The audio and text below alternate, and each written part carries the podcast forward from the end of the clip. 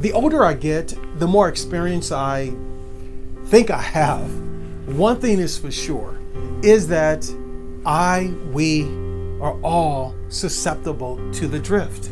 You see, the scripture says this, it gives us a clear warning. It says, pay much more attention to what you've heard, lest you drift away from it. You see, we all have the propensity to drift away from what is written in the Word of God, what wise counsel suggests to us. So, no matter how difficult life may get, how trying it may be for you, for me, our challenge today is be cautious of the drift. Let us hear what the scriptures are saying to us. Let us hear what wise counsel is giving to us so that we may uh, be changed by it, transformed by it, and be cautious of the drift.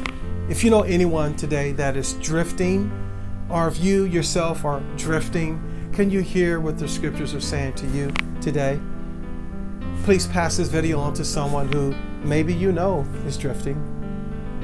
And can we all just maybe save this video so we can replay it at those times that we are tempted to drift?